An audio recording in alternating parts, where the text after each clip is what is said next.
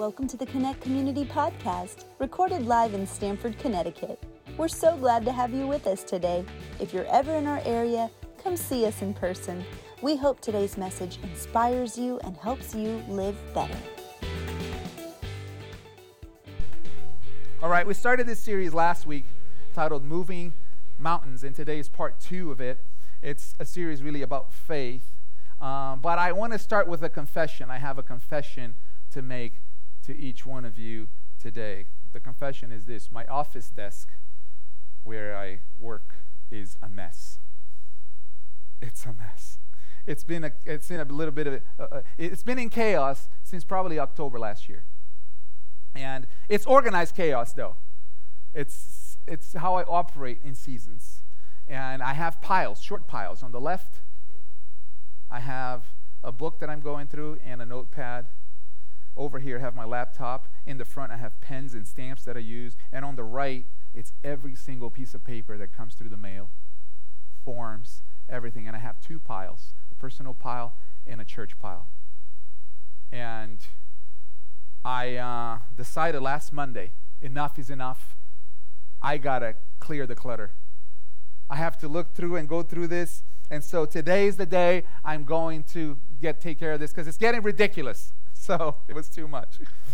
So this is what I realized when I went through the pile of papers. Half of the stuff I had already taken care of. Half of the stuff I had already taken care of digitally. I don't know if this happens to you, but it happens to me. I get a piece of mail, I make a me- mental note. I have to pay this, or I have to do this, or I have to do that. And then I do it digitally.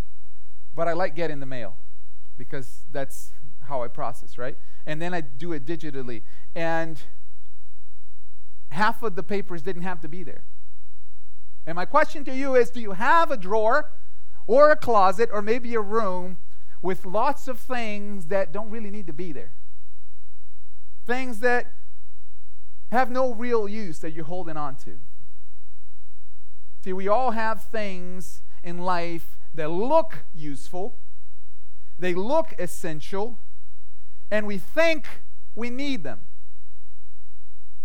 But if you're honest about it, they're just taking up room. What in your life right now might be just taking up room? Is there a habit? Is there a toxic relationship? Is there an occupation? Is there a subscription that you've signed up to and it's just taking up room? Whatever it is, it might be hard for you to let go. It might be hard for you to say, I don't really think I need this anymore, but if we're going to see the hand of God in a greater way in our lives, if we're going to see this year, 2023, be a year of change, be a year of transformation, be a year of growth in faith, there, there, there are things that we need to let go of. There was a time in Jesus' ministry when he and his disciples were going back and forth from Bethany to Jerusalem. Bethany was a small village outside of Jerusalem, and it was about a 45 minute walk. So they would go to Bethany, spend the night, sleep, wake up in the morning, and go into town. So if you guys work, for those of you who work in New York, Jesus was a commuter too. he lived out in the suburbs and went into Jerusalem, at least for this season in his ministry. It was about a 45 minute walk. I wonder if there was traffic on the walk. But one morning they were walking this two mile trek between Bethany and Jerusalem, and Jesus became hungry. He had been praying all night, and he got up in the morning and he got hungry. And they were walking, and they saw this fig tree from a distance as they were walking. It was a, a, a fig tree, and it was full of leaves. It looked beautiful. It looked as though it was loaded with fruit because the leaves are a sign that the fig tree should be loaded with fruit. And so Jesus got close and he began to shuffle through the fig tree to find something to eat. And he could not find a single fruit. And here's what Jesus said to the tree. Matthew chapter or oh, Mark chapter 11 verse 14 he said, "May no one ever eat fruit from you again." And his disciples heard him. And so Jesus went into town. He got to Jerusalem. He flipped some tables at the temple. He got some money changers out of there, if you remember that passage. And in the next morning, they're coming from Bethany again to Jerusalem. And this happened. We'll go to verse 20 of the same chapter. As they passed by in the morning, they saw the fig tree withered away to its roots. And Peter remembered and said to him, Rabbi, look, the fig tree that you cursed has withered. And Jesus answered him, uh, answered them, Have faith in God. Truly I say to you, whoever says to this mountain, Be taken up and thrown into the sea, and does not doubt in his heart, but believes that what he says will come to pass, it will be done for him. Therefore, I tell you, whatever you ask in prayer, believe that you have received it, and it will be yours. And whenever you stand praying, forgive if you have anything against anyone, so that your Father also, who is in heaven, may forgive your trespasses. This is a unique miracle in Jesus' ministry. It's a unique miracle because it was not a healing, it was not a demon deliverance like we saw last week, it wasn't a resurrection, it was not, it was not a blessing, at least not to the tree. It was a curse. And when, when he's asked about it, when Jesus is asked about what just happened, he goes into this lesson of praying with faith and moving mountains. And then he talks about forgiveness. So, what does cursing a fig tree, praying with faith, and forgiveness have in common? Why did Jesus connect the three, and what does that have to do with moving mountains? That's what we're going to explore today. So let's start with the fig tree. Now, Bethany was in the vicinity of another place called Bethphage. And scholars believe that it was likely a place that had several fig trees everywhere because Bethphage means house of figs. So, why this tree? Why this one tree? Well, we know from the scriptures that it was the week of Passover. And so the week of Passover meant it was spring, springtime, early in spring. And figs don't really give figs until fig trees don't leave, don't give figs until summer. So it was too early for figs. Everybody knew that. And when fig trees, but here's here's the thing that that uh, we don't know because we generally don't have fig trees growing everywhere on the side of the street here. But fig trees in s- spring, when they get their leaves, they have this little bulb called tuckwash. And a tuckwash is the sign that the tree is going to get a fig right there in that spot. So these are edible, and it was common for passersby to stop by and eat them when they were hungry. Now, it is likely that this tree was one of the first trees to get, their, to get its leaves in early spring. And so Jesus expected to find in that tree what that tree was meant to do. Every tree is meant to, the primary reason for that tree is to bear fruit, right? I mean, sure, it can provide shade and other things, but the primary reason and purpose of a tree is to bear fruit. What good is an apple tree that doesn't give apples? Is it even an apple tree? Or an orange tree that doesn't bear oranges? Can we even call it that? So, when it comes to the fig tree, a leafy fig tree loaded with tuckwash means lots of fruit in the summer. And that's what Jesus was looking for. But a leafy tree, tree, a leafy fig tree, try to say that three times. Leafy fig tree with three tu- oh, with no tuckwashes at all means no figs in the summer. And that's that was the state of, it, of that tree. The fact that Jesus could not find a single tuckwash in the tree was evidence that that tree was barren that summer, that there was not going to be a single fruit that summer. And this is important for us to understand because the tree wasn't barren because Jesus cursed it. Jesus cursed it because the tree was barren. Does that make sense? It, it wasn't it wasn't Jesus' purpose to curse the tree because he was hungry and he didn't find fig out of season, and he said, Out with you, you're dead to me. You should have, Jesus wasn't being entitled to a fig out of season. He was looking at a tree that was supposed to be producing, and he wasn't going to produce. And he said, You're as good as dead. And so, with this simple adjustment and understanding, we learn a very valuable principle from our Lord. And here it is there are things in our lives that look like that fig tree. From a distance, it looks fruitful. From a distance, it looks healthy. From a distance, it looks necessary. From a distant distance, it looks promising. But when you examine it closely, when you take time to go through the branches and the leaves, you realize it has no fruit. And if it has no fruit, it has no purpose. And if it has no purpose, it is as good as dead. What in your life right now is taking your energy? What in your life right now it's taking your effort, your attention, your focus, but it's giving you nothing.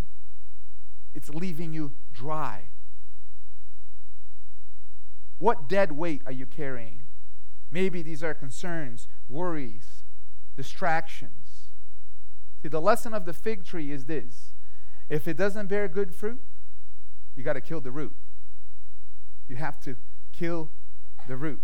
And when Matthew writes the story, he writes that the tree withered from the root. And when Peter saw it, he was astonished. He said, Master, Rabbi, look, the tree you cursed has withered and, and it's dead. And then Jesus replied, Have faith in God. And this is the second thing we're exploring today. From that, from that moment, Jesus said, Have faith in God. You see, because sometimes we put our faith in the leafy fig trees of life. Sometimes we put our faith where we shouldn't. Sometimes we get confused about who actually or what actually sustains us. Sometimes we get caught up in the routine and the seasons and the processes, and we forget to remember that our faith belongs to God. See, you can run through a process long enough. You can run through a process enough times that your faith begins to cling to it. It becomes the object of your faith. You know you got to get the client and you got to deliver the service and you got to send the invoice. And that's how you get paid. You know you got to clock in, you got to do the work, and you got to clock out, and that's how you get the check. You know you got to get the order, and then you process it, and you ship it, and that's how the money comes in. Whatever your process is, whatever your method is, you get through the cycle long enough, you get through that process long enough, and your faith will start to cling to that thing. You will live for that. You will seek that. And you will even fear losing that. And there's nothing wrong with earning a living. There's nothing wrong with working hard. There's nothing wrong with dreaming, with aspiration. Go for it. It's honorable, it's appropriate, it's, it's part of our purpose. But whatever you put your faith in is what you're going to live for. What we put our faith in is what we live for. And the moment our faith attaches to that thing is the moment when we will be unwilling to see it for what it actually is because we'll become dependent upon that thing. And it'll become a problem because we won't let go of it even if it becomes a problem. Even if that thing becomes a, problem in our lives. See, I experienced this problem very recently, actually, in my life. I've had to deal with this dichotomy because I was looking for, uh, or I was looking into this opportunity that three of my friends encouraged me to uh, look into they encouraged me to try, and it would have been a very difficult process if I got accepted, and it would open so many doors of opportunities for our family, for uh, the church, even for Stamford. Um, and so after praying, for a few weeks and months, I felt peace about it and I decided I'm going to give it a go. I'm going to try it out. I'm going to start the process because I can see the possibility. And then I, I started seeing the possibility, and then I went a step further. I began to dream about it. It's like, man, if this if this happens, there's so much good that can that can come out of it. And and now for a few days, I'm envisioning it. I'm seeing how it can mirror with the church. I'm seeing what it can do for our family, for the team, for everybody. And the faith that I have for what can happen in my life begins to get dependent on this opportunity. And I begin to think, maybe this is God's way.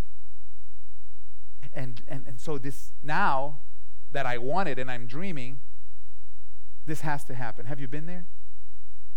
Where you go from, it's in God's hands, my life is His, He has my future too, this really needs to happen. Because all of the other things depend on this thing now. And if this thing happens, then everything else will happen. But if this doesn't happen, all that I see, done. So last Tuesday night, I'm told I'm telling you, this was very recent. Last Tuesday night, Tuesday night, I got the news it was not going to happen. I got rejected. Have you ever been rejected out of something that you really wanted? When I got the news, I told Alini, well, we were praying for God's will, and here it is. And I know He's in control. I know He's in control of our lives, and our steps are ordered by the Lord, but, and I, conf- I confess that. I confess that on purpose. I confess where my faith lay. I confessed what I believed, but I was very tempted. I was very tempted to finagle my way forward. I was very, very, very tempted to go around the rejection to talk to somebody who could change the decision, to go in and try to make a way, make it happen on my own strength. I don't know if you've been there. I know God is in control, but I gotta have that thing, God. I, I have to have it. It has to happen because it's the only way. And if I don't have it, all my dreams are over. It didn't get to be that dramatic, but it could have.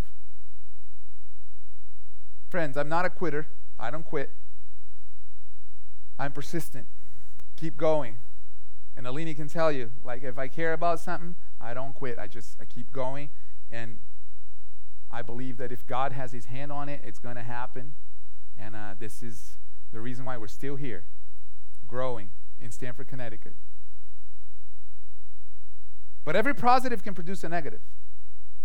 and persistence persistence can quickly turn into stubbornness.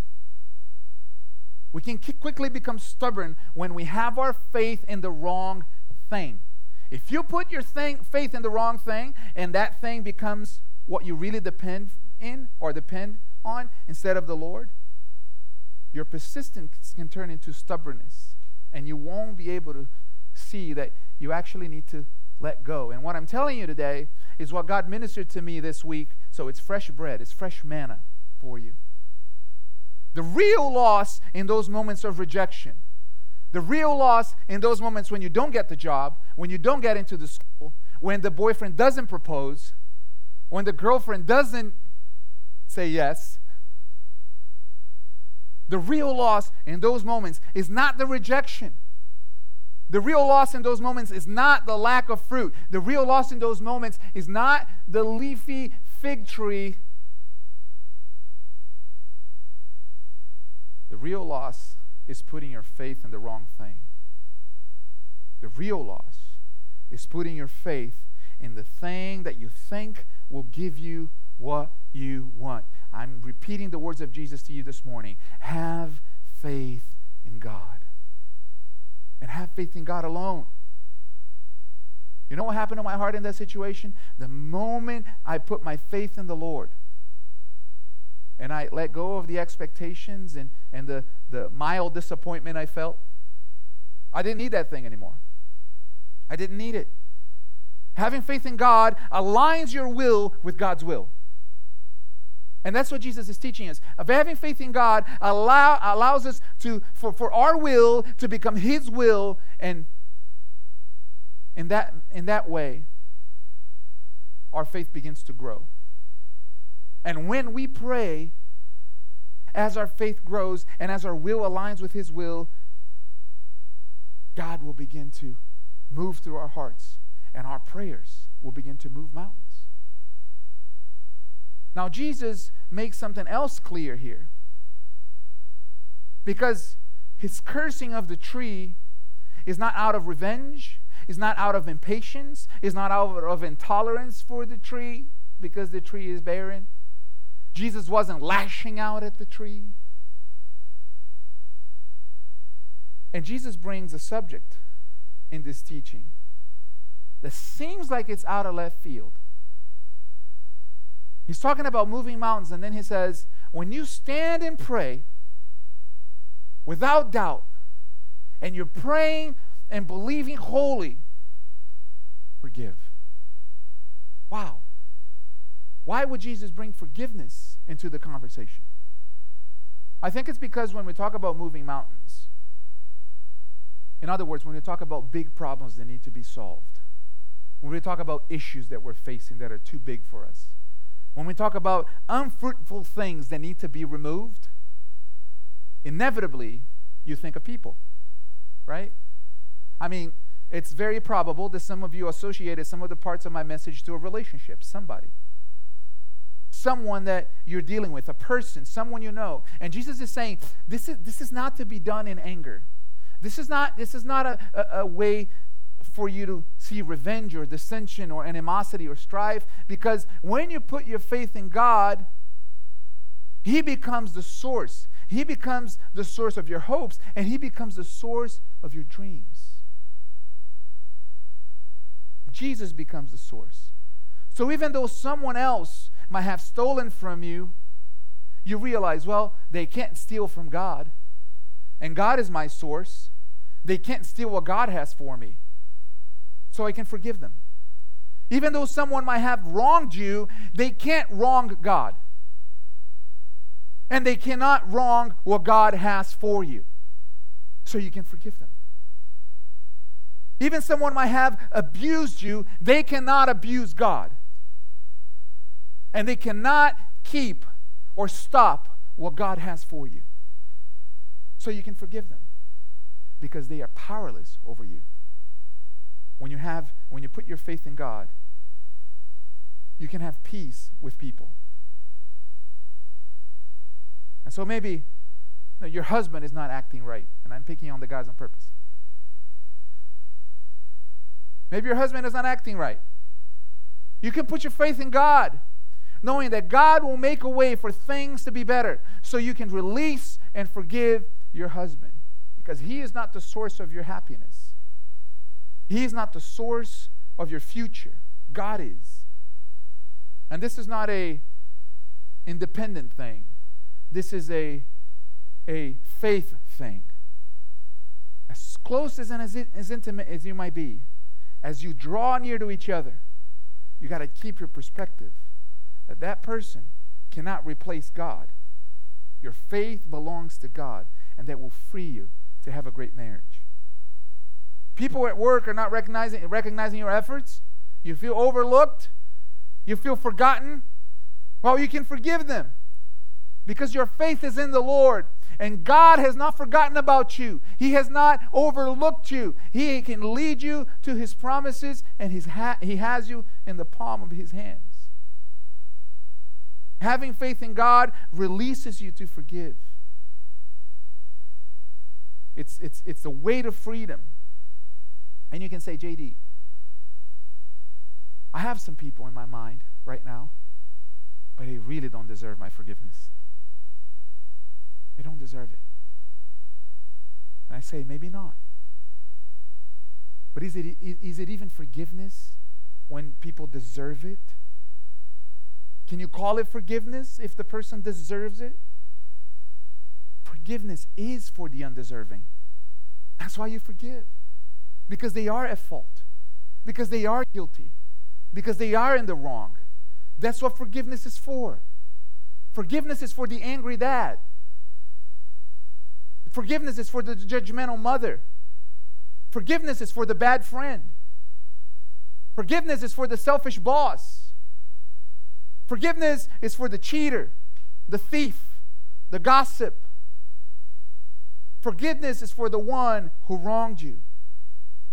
And forgiveness comes with a reward. Jesus makes a promise here to every single one of us. He says, when you put your faith in God and you stand to pray and you forgive people instead of cursing them like that barren fig tree, which is really what we want to do sometimes. But we forgive them. When you forgive those undeserving people, God Almighty will forgive every single one of your sins you will be forgiven. And that is the promise. So I want to challenge you today to let go of unfruitful things. Stop putting your faith on things that are yielding nothing. Let go of those things. Number two, have faith in God. That will align your will with His will. And number three, forgive others, friends and foes. Forgive those closest to you and forgive the ones you've never met. And I feel like we live in a generation that's unlike any other generation that has ever lived on earth. And that's a fact. I doubt that in Jesus' day, offenses came from strangers more than they came from people you would know.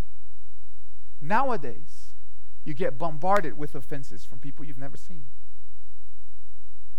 The people you know are not really the ones offending you that much, but the moment you open an app, the moment you read a headline, the moment you watch a speech by people that you might have not even met, it can hurt your feelings. It can really offend you. So I want to encourage you. Sometimes we think of forgiveness for people that we know, that we, uh, we interact with, and then when we watch something online or we see something that's been curated to actually get on our nerves, we lash out at that thing. Let me encourage you to keep your heart pure. Keep your heart pure and forgive. Forgive those people. Forgive those idiots. Forgive the ignorance. Forgive the anger. Forgive. Really, forgive. If you're a liberal, forgive the conservatives. I mean it. It's important. Politic, po- politics have gotten so uh, uh, uh, polarized in our country. It used to be that politicians would have the freedom sometimes to even change parties. John McCain was notorious for that, right? At times he would be a Republican, sometimes he would be a Democrat. Because the, the, the, the parties would in, interlock and, and almost overlap their purpose. But now we're so far apart that it's so easy for us to allow the political spectrum to dictate the way we live and sometimes even to dictate our gospel. Let's not do that. The gospel is greater than any party. The gospel is greater than politics. So if you're a liberal, forgive those conservatives. If you're a conservative, forgive those liberals. If you're a Republican, forgive the Democrats. If you're a Democrat, forgive the Republicans. If you hate politics, forgive the people who love it and make you miserable sometimes. forgive. That's the promise of God. That if you let go of unfruitful things, if you place your faith in God, and if, you if you forgive everyone who has done you wrong, and you pray with faith, you will see God bring, begin to move in your life, and you will be able to see mountains be moved. Do you receive it this morning? Amen. Awesome. Awesome. Thank you for listening today. If you have a prayer request, a question about faith, or would like to find out more information on Connect Community, visit us at connectcommunity.org. Don't forget to subscribe and share. See you next time.